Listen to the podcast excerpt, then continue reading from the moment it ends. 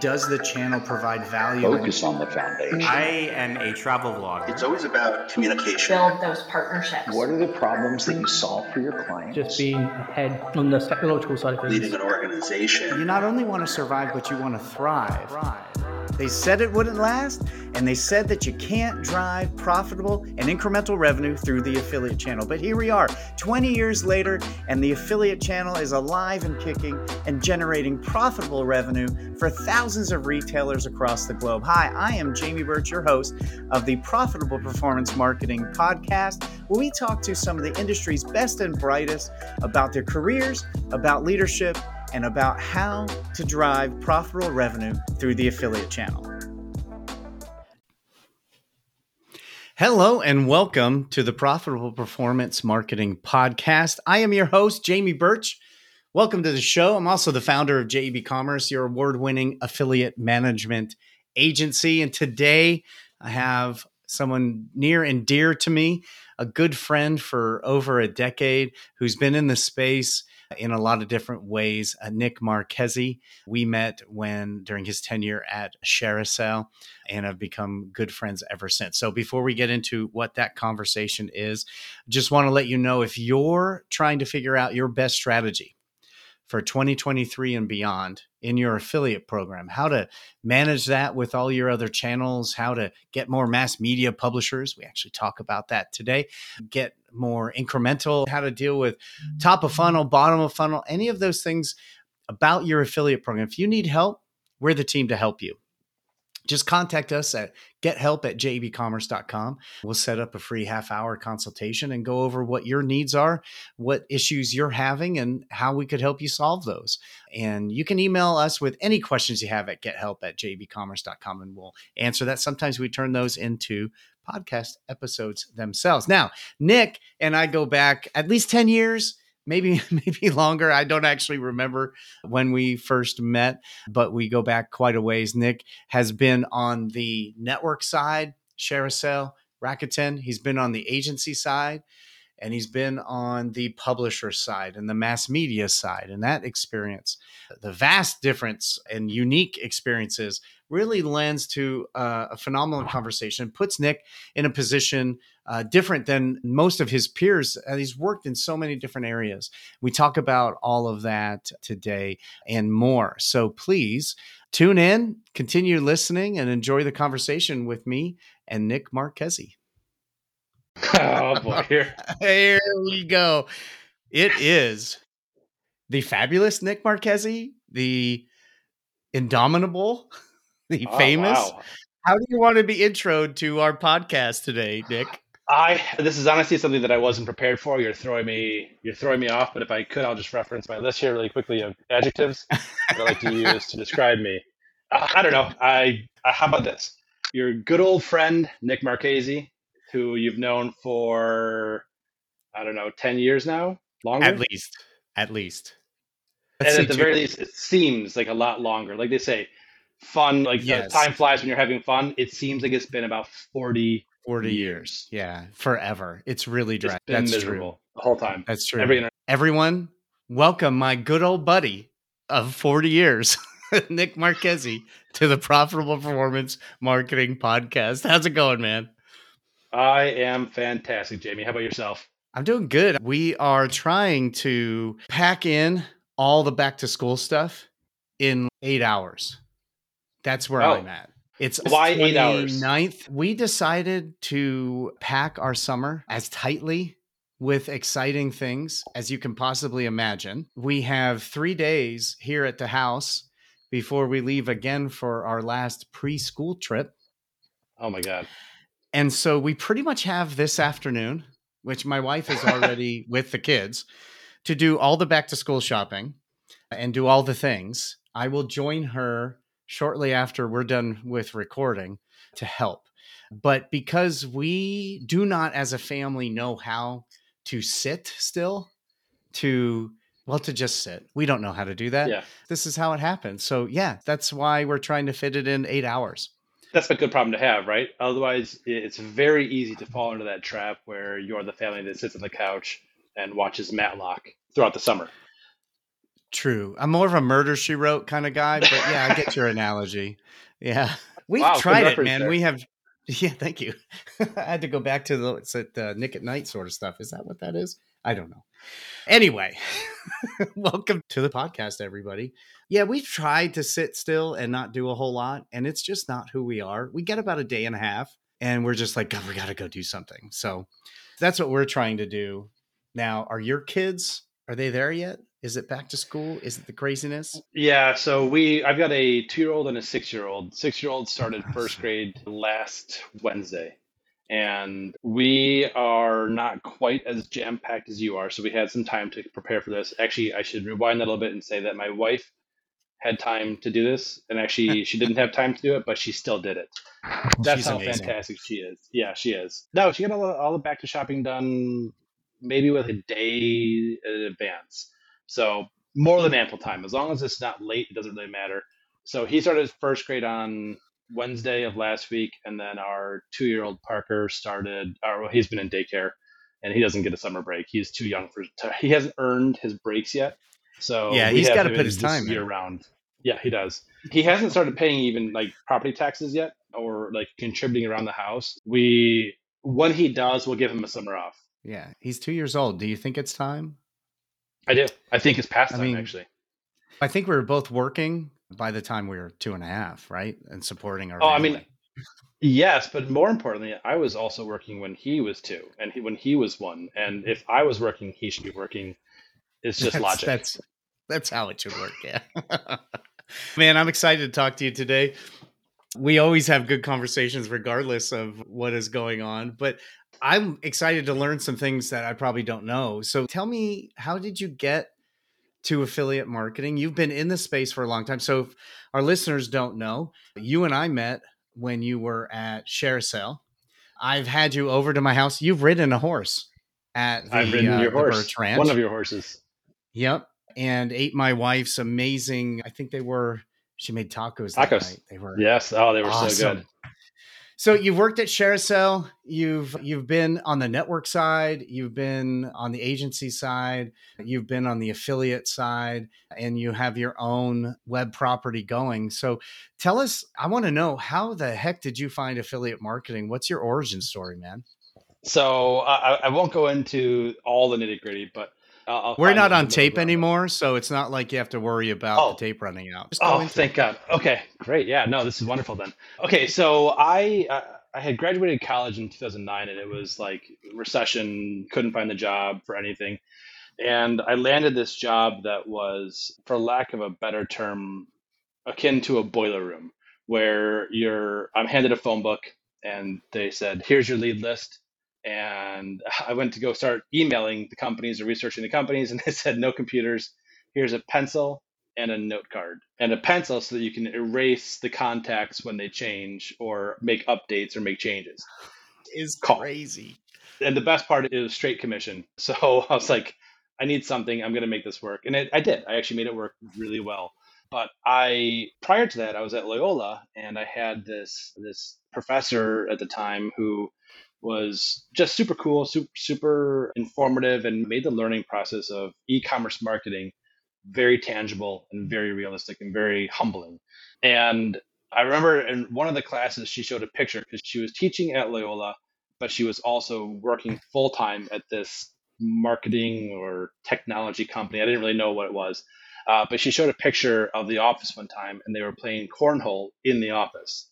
And that, believe it or not, shifted my career. Uh, seeing that picture, Cornhole. At the time, I'm like, okay, yeah. So I graduate college, I go get a job where I have to wear a suit every day, and I'll have a briefcase. Like that's what I thought the world was.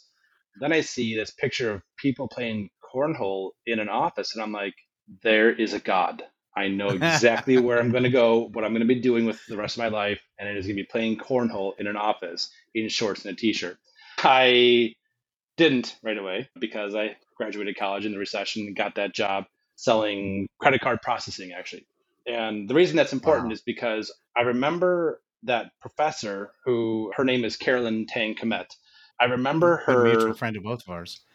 she's fantastic. She's a true mentor to myself, to the industry, and just wonderful all around.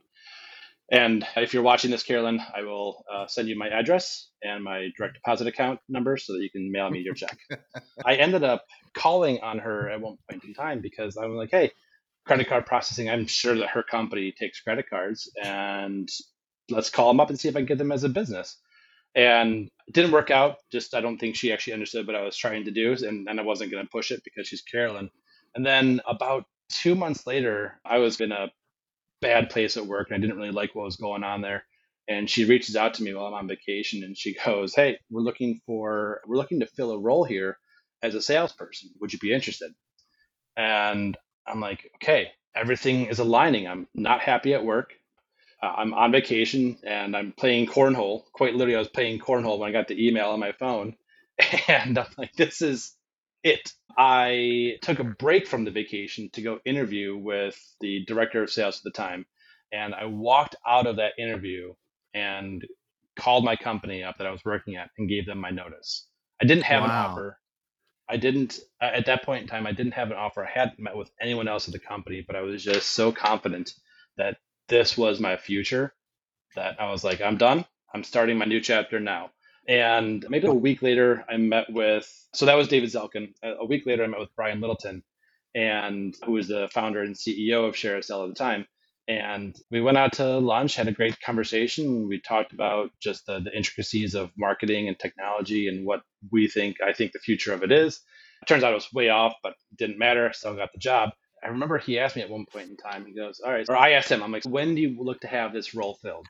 And he goes, I don't know, two, maybe three months. and I had already quit my job. And he said, like, You broke up a little bit. Was that two or three months? yes, two or three months, yes. Oh, Oh. you, you had been unemployed now for a couple days. Exactly. And I'm like, so I just, resp- I was very candid with him. I'm like, I can start Monday. and he said, okay. Oh, I, I started the following Monday, or maybe it was the Monday after that, but it was really like far sooner than the two to three months that he had initially forecasted. And so it was a really good time. I started off at, in sales there and just learned the ropes from him and from David. Carolyn ditched me after about a month there to move on with her career. She basically conned me into the space and then and then left. I think yeah, I don't have any bitter. It's good to have friends like that. whatsoever. Yeah, Totally well, she saw your affinity for cornhole. You were it's just fit. Now walk me through. I always look back at some of the decisions I made in my career and I'm like, I would never have thought of myself as real courageous and risky. But I look back and I have to I would say rethink that. that view of myself. So Yeah. when you quit your job before you were finished with the interview process, walk me through how did you make that decision? What were you thinking? What went into oh, I I, want to be in this space. I want this job and and I quit. Honestly, I I don't know if there was a rhyme or a reason to it. It was the meeting with David, the director of sales at the time. It was just so perfect. It was a perfect interview. Everything, every aspect of it felt right. The job I was at, it was going through a lot of changes, a lot of uncertainty, and I just I had an all-around bad feeling about the direction that the company was going and that my role was going. And I was leading a really nice team at that time, but it just something was off, and it was enough to make me not hesitate when I walked out of the meeting with David. And the meeting, it by the way, wasn't in the office; it was at a a hotel lobby slash Starbucks. So everything again, it just jived so well because it wasn't super buttoned up. It was very casual, very laid back. And we just en- we just enjoyed each other's conversations, and he taught me a little bit about affiliate marketing that I knew already, and just it seemed so natural and so right that I just I had so much confidence in it that I was like, I'm doing this. I'm doing this regardless. I will work at ShareASale one day, and whether or not they know it, I will work there. That's fantastic.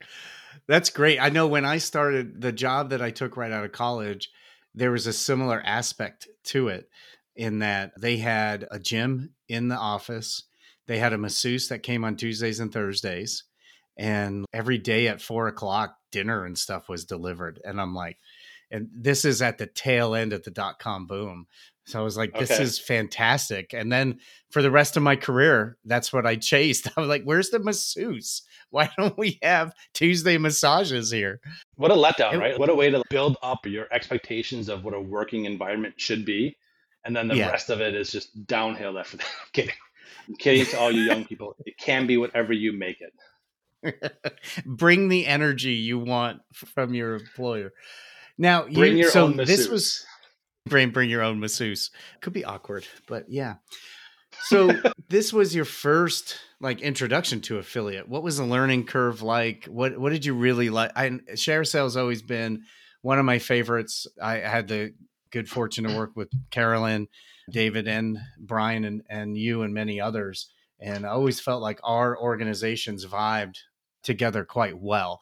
Very similar culture and things like that. What was the learning curve like to get up to speed? How long did it take to where because you're in a sales role, so you're you've got to be able to talk to the client, the prospects, bring them on board. How long did that take being like the first entrance?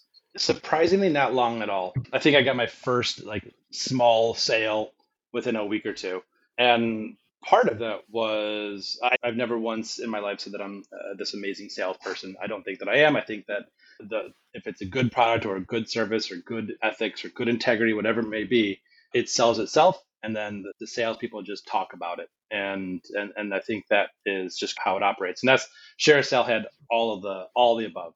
And uh, at the time, it had this wild, innovative technology that had basically been unheard of before, and it was called quote real time tracking and reporting. That was my sales pitch. that was my sales pitch.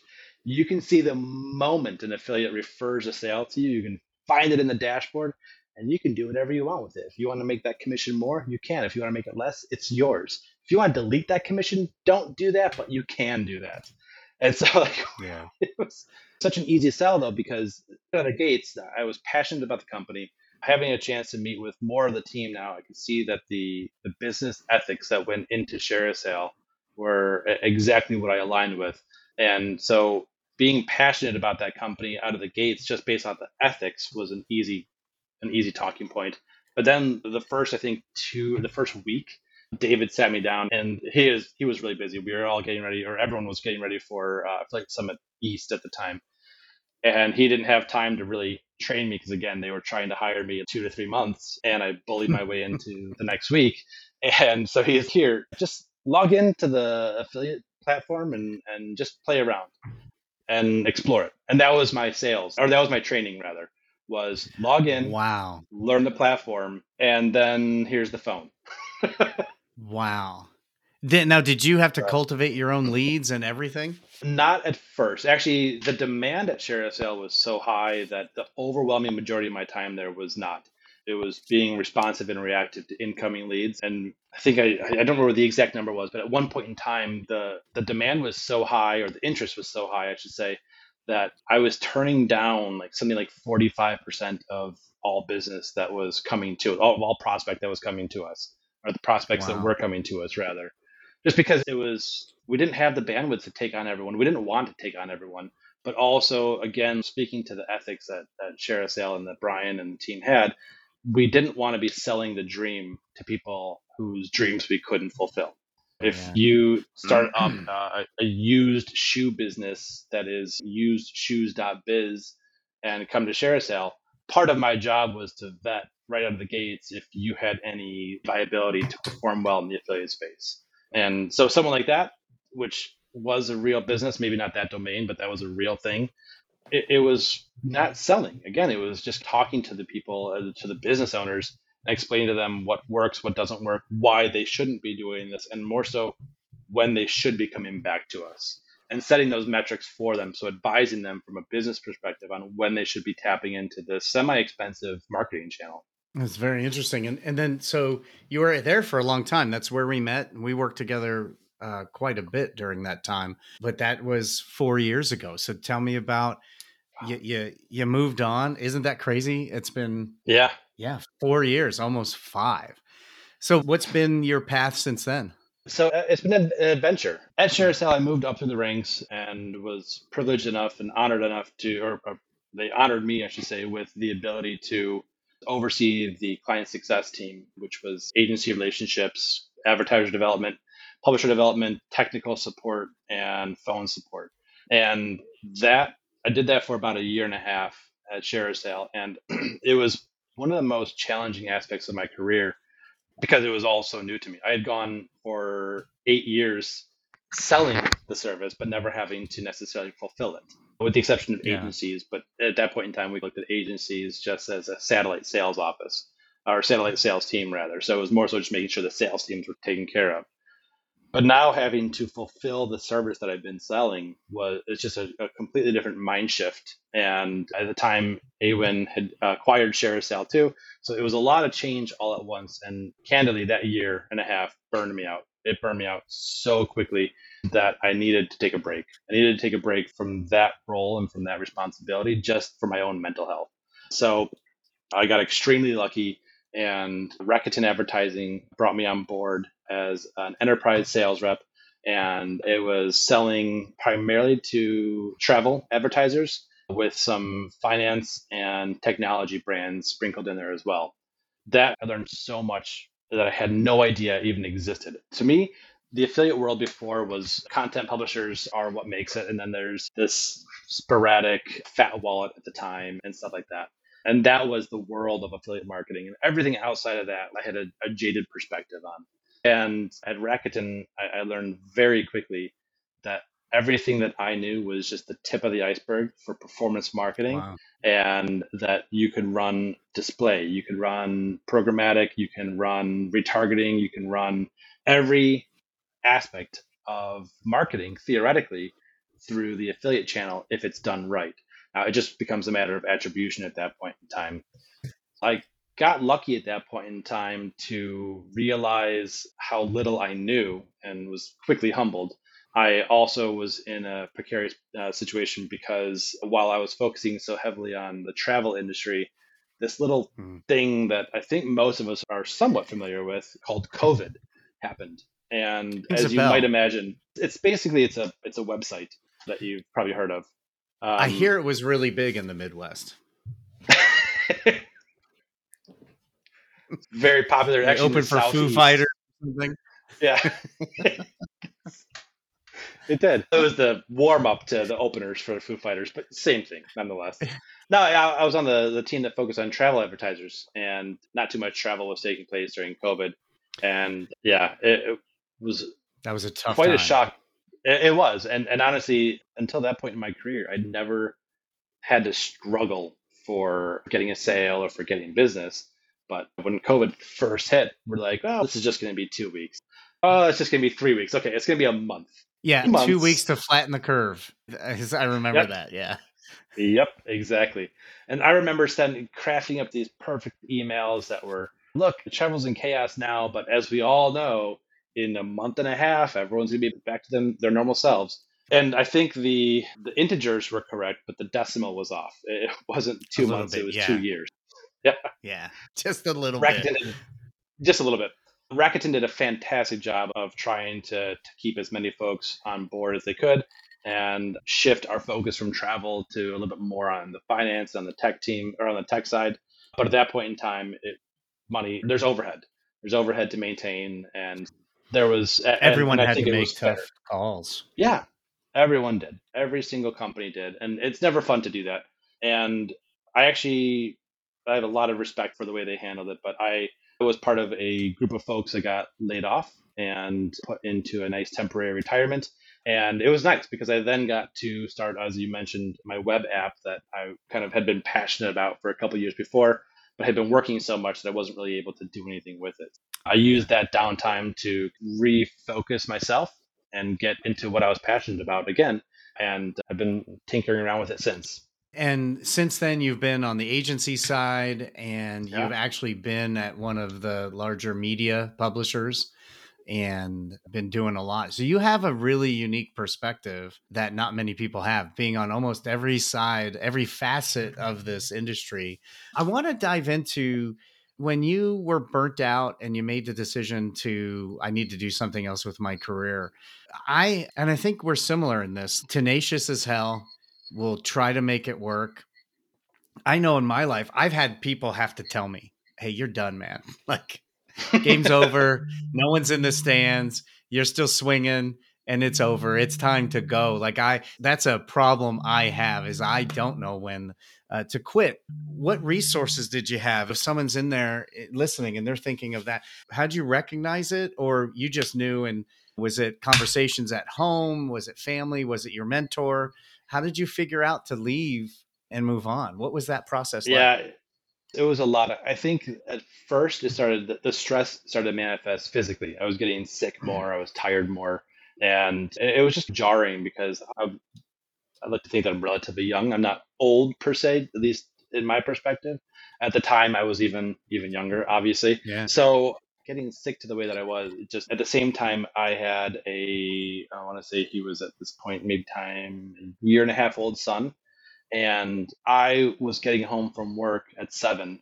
And for anyone out there who has uh, a one year old, at seven o'clock for a one year old that's like bedtime.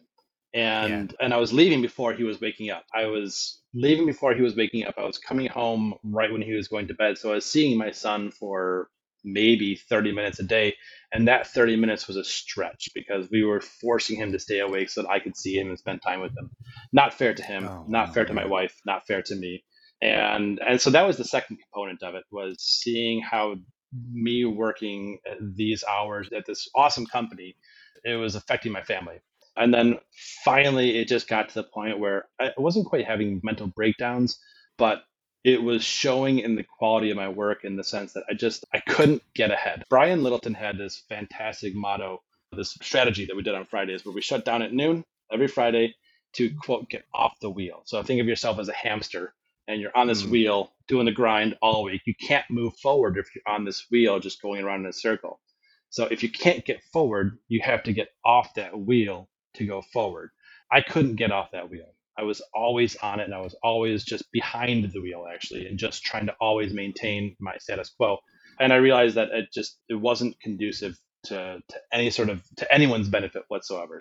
It was a lot of self-realization. Also my wife saw how I was doing, my coworkers saw it, and one of my mentors had the conversation with me of like if you're not happy if you can't see a future here, then is it worth exploring? Or are you, and made me think back and, and realize that, or, or re- reflect on myself, is it a moment in time that you're stressed, or is it an actual trajectory that you're going down that's going to be detrimental? And having that perspective really made me realize that it was probably both. I probably could have worked my way out of it and figured out a different way and take maybe taking a month off or something like that and, and come back refreshed and recharged. But I also one of the things that I, I'm I'm very proud of that I learned in the Air Force was that no matter how much you know, you know nothing. And I wanted to expand upon that. I knew as much as I thought I could possibly know about ShareASale and that world of the ShareASale ecosystem, but I knew nothing else outside of the ShareASale world. So uh, I wanted to learn something different, and uh, I'm glad I did because seeing everything that I've seen afterwards has made me realize that there's a whole world beyond what I knew. And that's not to say that the folks at ShareASale and AWIN don't have that same perspective, but me personally, I saw only this small little blip, not realizing that I was just I was it was just a small pixel in the 4K screen. One thing that I always am reminded of, we've managed hundreds of programs. I've been doing this for 25 years. Every new client we get, there are new partners and new models that I've never heard of. I, th- I think that's a really good way to walk through life is no matter how much you know you know nothing. And you know nothing. it, it, being open to learn the next turn is super important. Now your world was expanded quite a bit when you left and, and went to rakuten. What was that like going to a publisher side?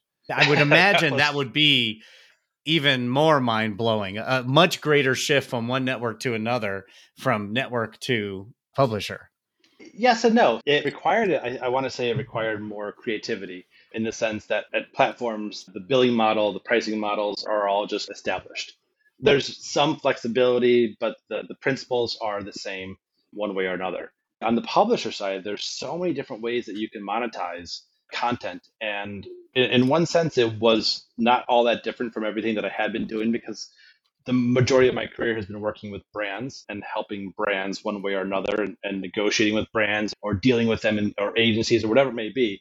Uh, and this was very similar in the sense that now as a publisher, I'm working with brands. I'm trying to get them as much exposure for their efforts as possible, but I'm also part of a business and I know that we need to make money. So trying to find the the yeah. balance, the creative levers that are needed to, to, actually monetize the, the content and the site accordingly. It was a lot of fun. It took a little bit of creativity, but also there that the team where I was at, there are so many fantastic people working there that it was fun. It was I was one of the few remote people, but they had a culture there that was so welcoming, so inviting, and it was you felt part of a team.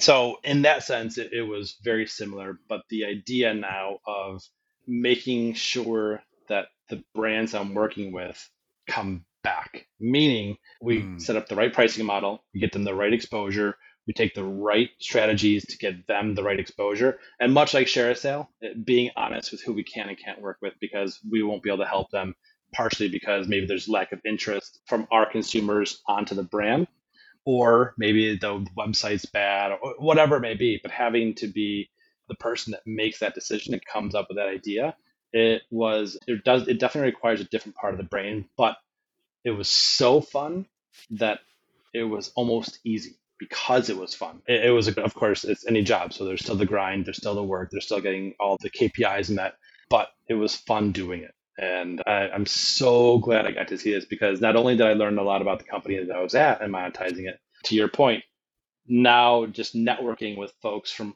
other publications and other partnership models, man, there are some cool things taking place.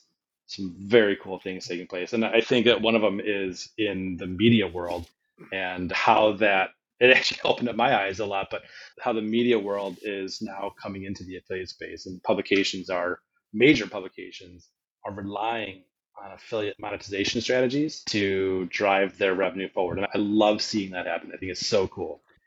Yeah, and that's been a really unique thing to see. I think COVID shortened the time frame on a lot of evolution yeah. in a lot of areas. And everyone had to adjust very quickly to what was going on. And so did those publishers. It's been welcome in a whole lot of ways because the advertisers, they want that type of affiliate. For a long time, if you gave them a report of affiliates, they wouldn't recognize a single name. Some of them were so goofy that they would be points of contention in meetings. And there can be such a downward view of the channel that I was talking with Shoots Humphreys this morning, and we've always been the redheaded stepchild, is what he said. And so now to have publishers come in and to monetize it is a huge, a huge impact. It also raises the awareness of the channel, which I think we've been wanting a seat at the table for 20 years, and that requires a different way to approach it. But this emergence from your perspective, because it started, I think, a little bit before your tenure there and then continued while you were there, tell me why is this, in your view, why is it important? Why is it important for the channel and for advertisers? I think for advertisers, it's, it's that's an easy thing to answer.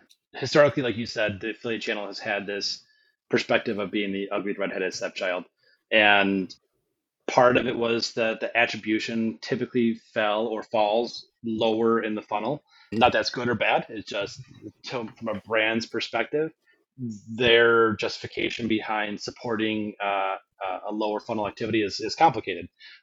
With publications that have millions upon millions of viewers, any brand is going to be willing to want that. If they don't want that, then there's obviously something else going on in the business. But if I'm selling my, going back to the the used shoes business, any used shoe business is going to want to get on Huffington Post as like the best used shoe company or whatever it may be.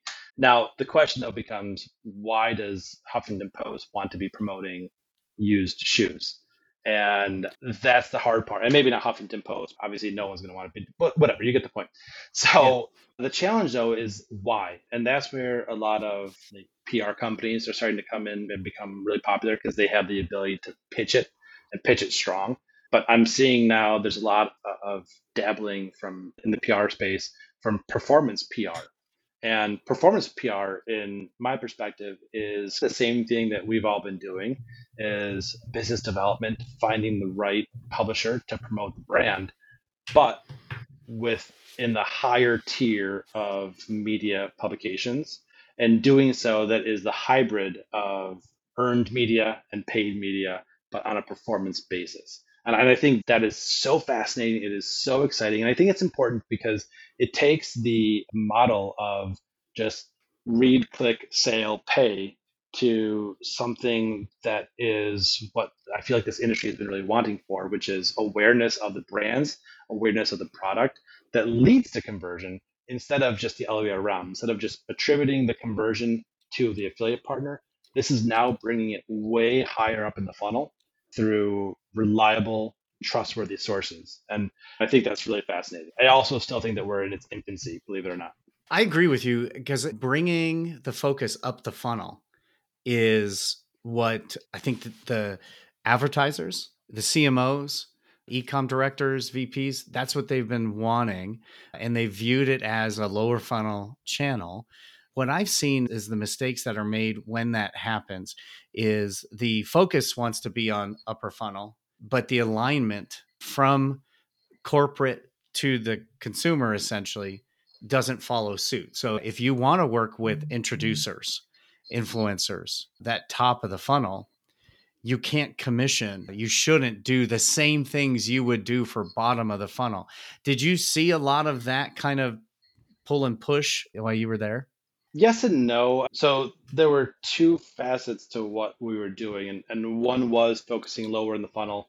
The other, of course, was focusing higher in, in funnel activity and more so on the awareness and education. There was always more value assigned to, to activity higher up in the funnel. And I, I'm able to use that, and I was able to use that rather as a stepping stone. This is an important thing. We have this awareness, we have this value to you. Do you want this? Uh, and and if you do, then by all means, we we find a way to make it work. I'm torn on whether or not there's a right way to do it or a wrong way to do it. There's a lot of folks that are talking about, is probably most of the folks listening are aware, our industry default is last click attribution. And then several years ago, the idea of multi touch attribution got introduced.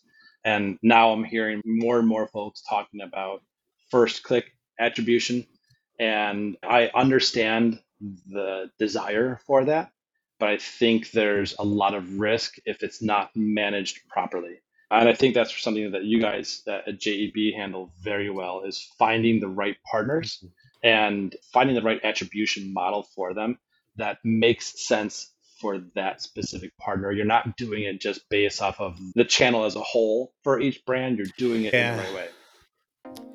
Thank you for listening to the Profitable Performance Marketing Podcast. Hopefully, you are finding this episode as intriguing as we have. Now, one of the things we are talking about a lot at JEB Commerce is the merging of public relations and affiliate marketing. Maybe you've seen this happening. Maybe you're a PR agency trying to figure out what all this is and how you could take advantage of it. Well, if you're a brand, you're an affiliate, or you're a PR agency trying to figure out what this new world looks like, we've got a ton of content for you. You can go to jebcommerce.com slash PR and there you'll find podcast episodes that walk us through this new change, as well as a ton of content talking about the technology that's available, what the similarities between pitching for PR and recruiting affiliates are, and really what you should be doing to take advantage of this exciting new change. So go to jebcommerce.com slash PR. And if you need any help deciphering and figuring out your next step, then please contact us at gethelp at jebcommerce.com and we will jump on a call and walk you through the whole process. And then what we can do for PR agencies and brands to take advantage of this. We actually have a service level for each of you, and we can help you track, acquire new customers, increase your reach, and adapt to things very, very quickly. So check that out at jebcommerce.com slash PR and email us at gethelp at jebcommerce.com com. Now back to our episode. Literally, a conversation that I just had this morning was that you, you can take a look at the top line and compare it against other channels, ROAS, revenue, cost, that sort of thing.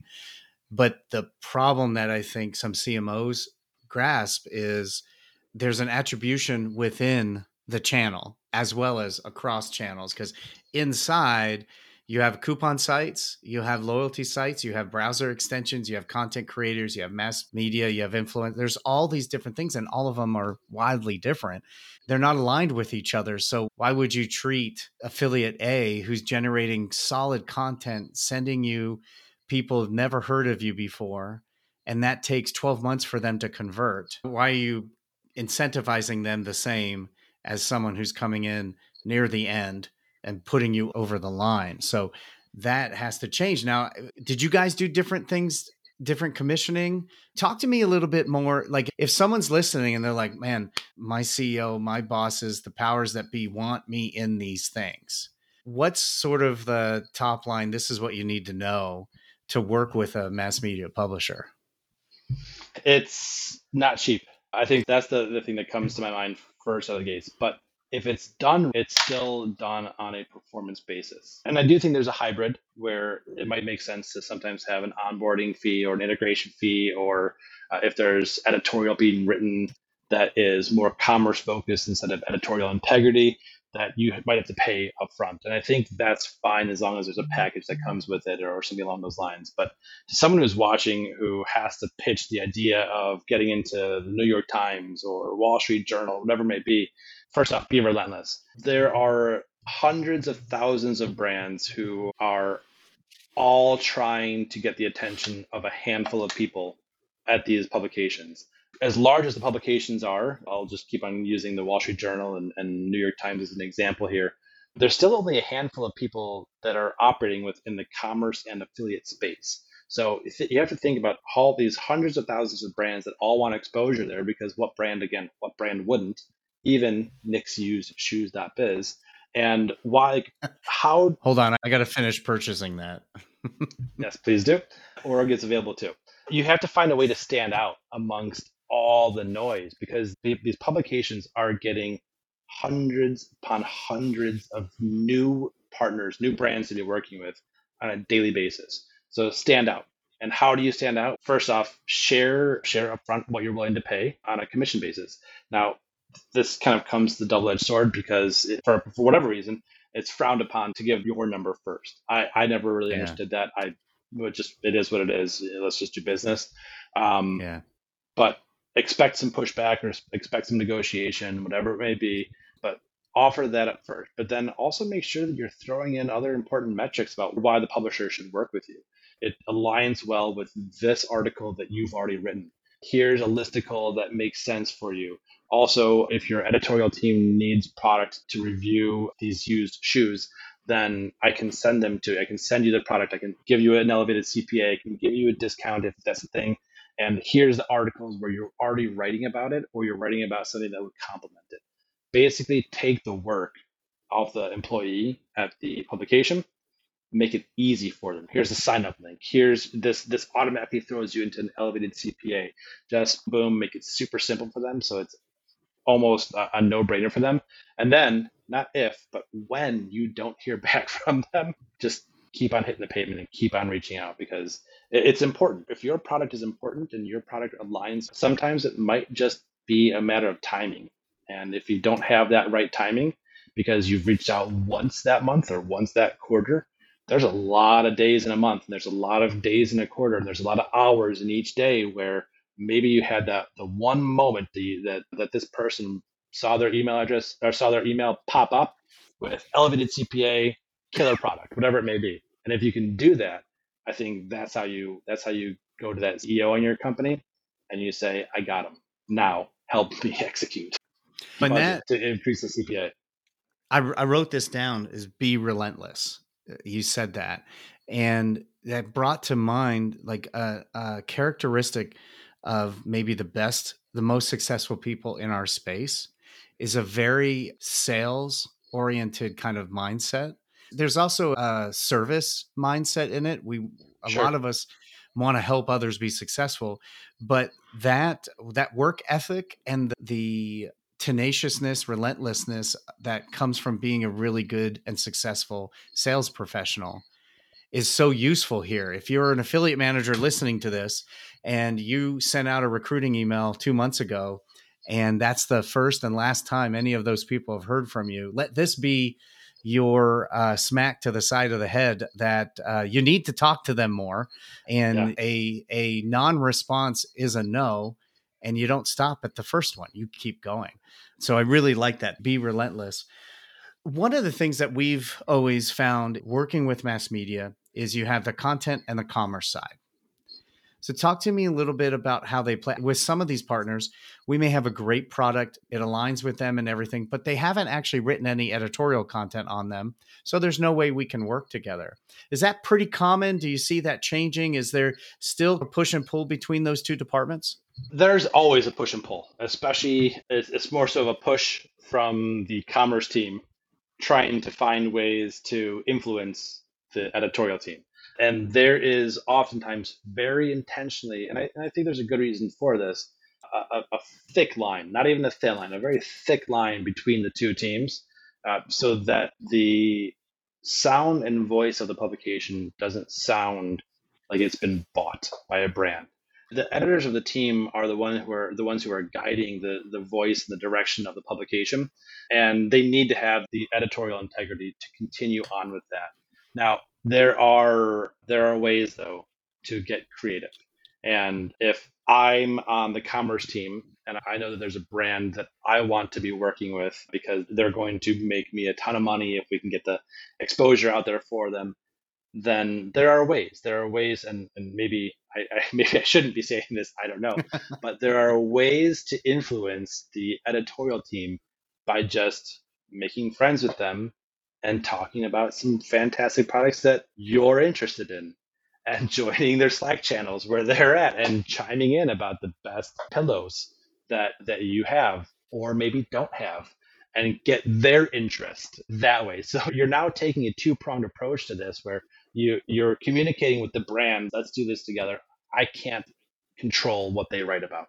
Now, I can, however, plant little seeds along the way you can get your PR team to reach out to them and we can yeah. take this two pronged approach to get them to write something. Now, the other thing that we can do too, or that publishers can do, if there is an editorial team that is not related to commerce at all, there oftentimes is an editorial team that is focused on commerce. And that's oftentimes where you get the here's why these used shoes are the best shoes in the world. And top 10 reasons why these used shoes are going to be what you need for hiking and so on and so forth. When you take that approach, you can oftentimes use that as the springboard to get the attention of the editorial team. So that's where that $5,000 upfront fee to have an article written for you might come in handy if there's a strategy behind it. If it's just sign the check, go, and CPA, that might work and, and it might not work. But if you can justify again, Gino, going back to your CEO, that hey, we have to do this. Uh, we have to. I, I need the five thousand dollars and increase CPA.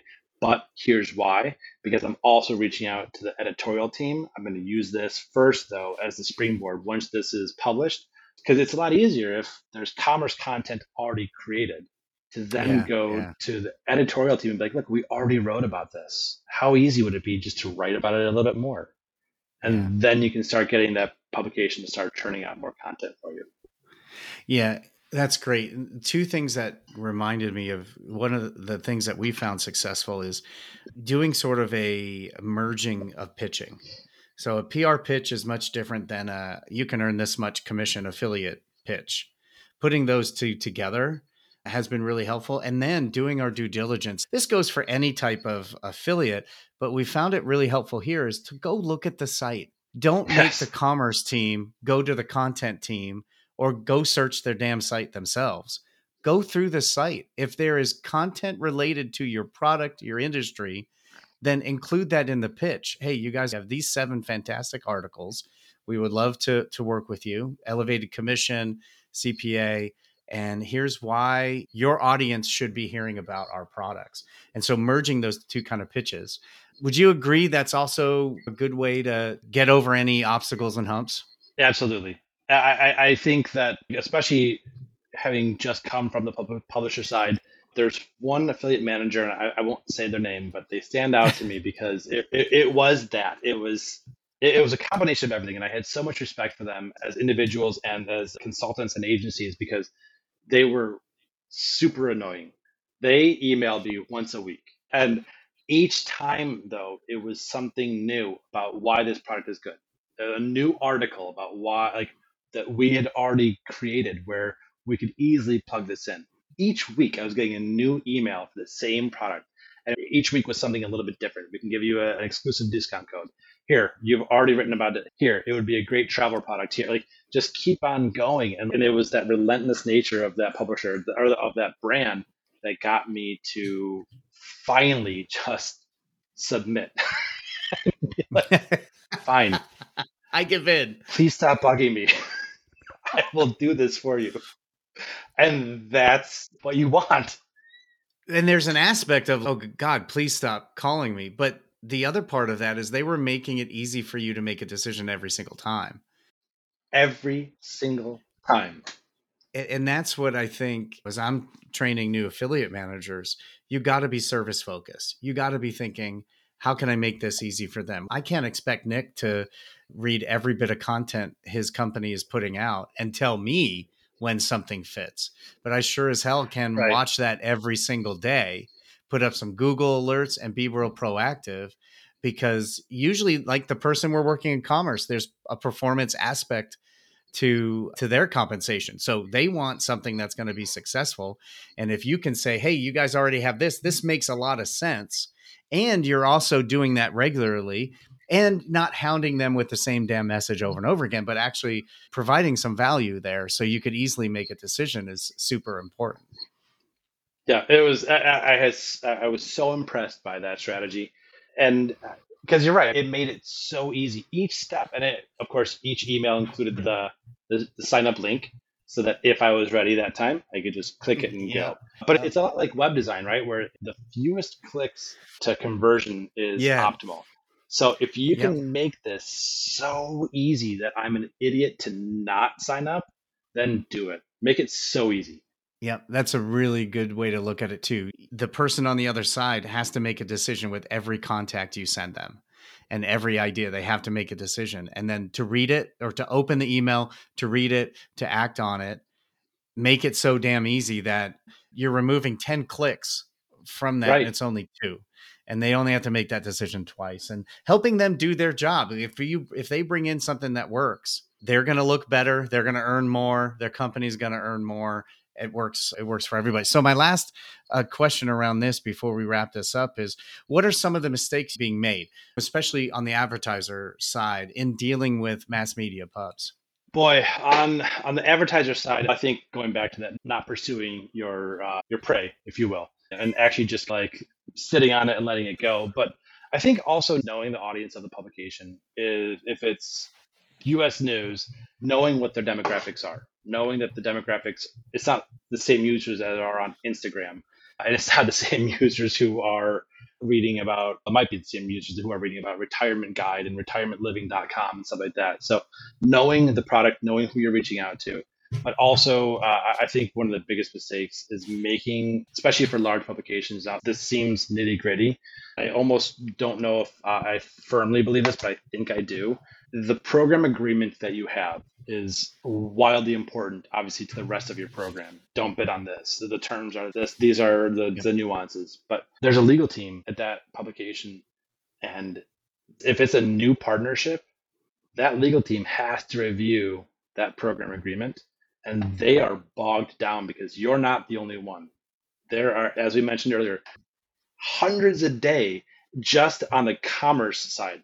And that legal team likely isn't just dedicated to the commerce business. They're likely expanded beyond that, well beyond that. So don't think that your Microsoft or Apple with a 90 page program agreement, terms of use, and all that stuff.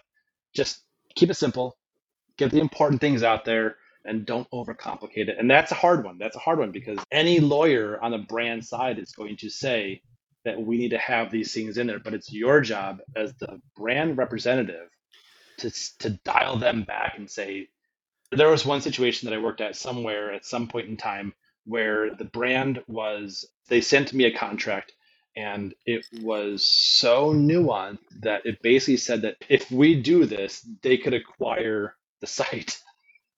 Yeah. Yeah. Who's going to agree to that? No one. But no one ever. The thing is, no one reads that. But Yeah. that broke the deal. That killed the deal. So Yeah. don't overcomplicate. You know, and that's we're at time, but I do want to bring you back for a second episode and, and talk about that hasn't been spoken to on our podcast yet. And especially with this group of publishers, they're not coming into it as they grew up and they made their first dollar in affiliate marketing and then they built their company. They're coming from hundreds of millions of dollars in revenue, exposure around Right. the world, and a legal team to make sure they're safe.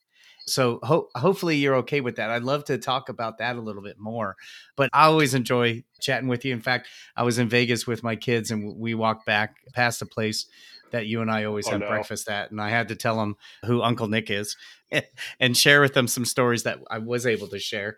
But it's always great to chat with you. You're you gave a lot of really good stuff. We only got to like half of the questions that I had, but I anticipated Sorry. anyway. But we'll do another one if you're up for it. If anyone wants to get a hold of you, they want to talk about talk about this or work with you, what's the best way to do that? Probably LinkedIn. I'm very easy to connect with on LinkedIn. I don't know. Maybe I'm not actually because I don't know if I'm Nick Marchese or Nicholas Marchese. On You LinkedIn. are Nick. But I, I found that out today because I couldn't find you. So much for me being easy to find on LinkedIn. yeah. I had to just type in Marchese and then uh, make sure I didn't pick your brother. Oh, that's that's also a valid point too. But he's also a fantastic resource to tap into too. If you reach out to him or you reach out to me, you'll end up with me one way or another. So Awesome. anyone with the last name of Marchese, and you'll find us. That's uh, a good rule of thumb. We'll include a link to your LinkedIn so people don't have to search. Uh, it shouldn't be, it's not that hard of a name. And do you want to talk about your web app that you're working on? You want to share that at all? Yeah, betterlakes.com. So this is, I, you know, a quick background on this. I was on a vacation. We rented a lake house a couple years ago, or several years ago at this point in time. And I grew up on, not on, but I, I grew up going to a, a, local lake and water skiing wakeboarding tubing, just all the fun stuff that you do on a lake every summer. My mom was water skiing with me in the womb, basically. And I did that my entire life every summer. We always went to the same lake. It was, it's a wonderful lake called Lake Holiday in Sandwich, Illinois. And there's a crew that takes care of the water, makes sure there's no major logs floating around, but which keeps the skiers safe, Oh, wow. keeps the boat safe. And it's hard to leave that because you know what you're getting into. You know that everywhere you go on Yeah. the lake, you're safe. We rented a lake house several years ago outside of Lake Holiday. And on the website, like, we just did it through like Airbnb or something like that. Pictures of the lake looked fantastic. The house was beautiful. The host was fantastic. The vacation itself, all around, was a win. It was a good time. Uh, we rented a boat, which I think was a big part of wanting to, to create Better Lakes, was to help people have a better lake experience and thinking about all the things that we went through on that vacation and just boating and lake life in, in general. Um, and so we rented a, a pontoon boat and we go out for our inaugural uh, midnight rides. And maybe on the 20th lap around this dinky little lake, uh, I'm like, God, I need to find a better lake. Like, there's got to be a better lake out there, and there's got to be a way to find that better lake. Because if you do a Google search for lakes near me, you get lakes, but you don't get any feedback on the lakes. You don't know if there's a sandbar in the middle. You don't know if there. You have to proactively search to see if there's a restaurant on the water, things like that. And so, It's a pain right in the then, at like two o'clock in the morning, on this pontoon boat, my father-in-law was like, "It's two in the morning." He's an older man. So he was like snoozing in the on the front of the pontoon boat. I just pulled up my phone. I went to GoDaddy.com and I'm like, BetterLakes.com. Oh my God, it's available. It's available. So I bought it and sat on it for a couple of years. Didn't really know how to do it or what to do with it. And then uh, finally, actually, as I got laid off from Rakuten, the moment struck, and I'm like, "This is it. I'm going to do this." And and Better Lakes is now a functioning website. It still uh, has a lot of work to go, a lot of user feedback. Visit it, submit a lake, review a lake, give me your pictures, tell me all the information. Jamie, I've seen you submit about 20 lakes so far, so thank you. it's on No. my plan. I was just 20. thinking how Yeah, it's like maybe one. I also rented a pontoon boat this summer, and I do have the website. I'm looking right at it, and I, I will be submitting later today my I- information. I will be watching. Lake Coeur d'Alene. Yeah, I'm going to be finding. I'm going to pull up my Hotjar and watch you do it. It's not going to be right away. I got to No? do the intro and the outro on this episode. Can we do a shared screen really quickly while you go ahead and do that? Yeah, that's you know what our listeners do not want to listen to me type a review for my lake. B. I will give it. I actually have two lakes. I'll get those in there. awesome, man. Thank you so much, everyone. Definitely check the show notes to connect with Nick. He's an amazing resource. You heard that today, and definitely go check out Better Lakes if you're looking for a better lake. And just connect with him. He's got years and years of experience and exposure that not many people do across our industry. So, Nick, thank you so much for joining us today. Uh, thank you for having me. It was all, as always. It's a good time connecting with you. Uh, even more so when, when we get to talk about used shoes and That's uh, true. and A used shoe conversation. biz. Nick's Dot used biz. shoes. Dot biz. Next yeah. use- and dot org. All right. Here we go. well, first off, Nick, thank you so much for joining me today. It's always a great time when you and I hang out and always fun. And today was no different. You know, there was a lot in today's episode that I want to bring out for you. And hopefully you stayed with us. I think the biggest thing from this is be relentless. Now, Nick will say, and he said on this podcast, he's not an amazing salesperson. I, I really disagree.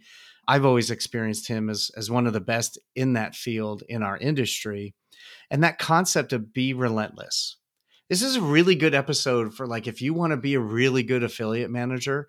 Frankly, if you want to be really good at anything, this is a good episode. That be relentless, that weekly contact. And like I said in, in this earlier, if you're an affiliate manager and you reached out to an affiliate a month ago, and that's the only time you reached out, and you don't think you need to reach out 10 more times, let this be your wake up call. What we do is about building relationships.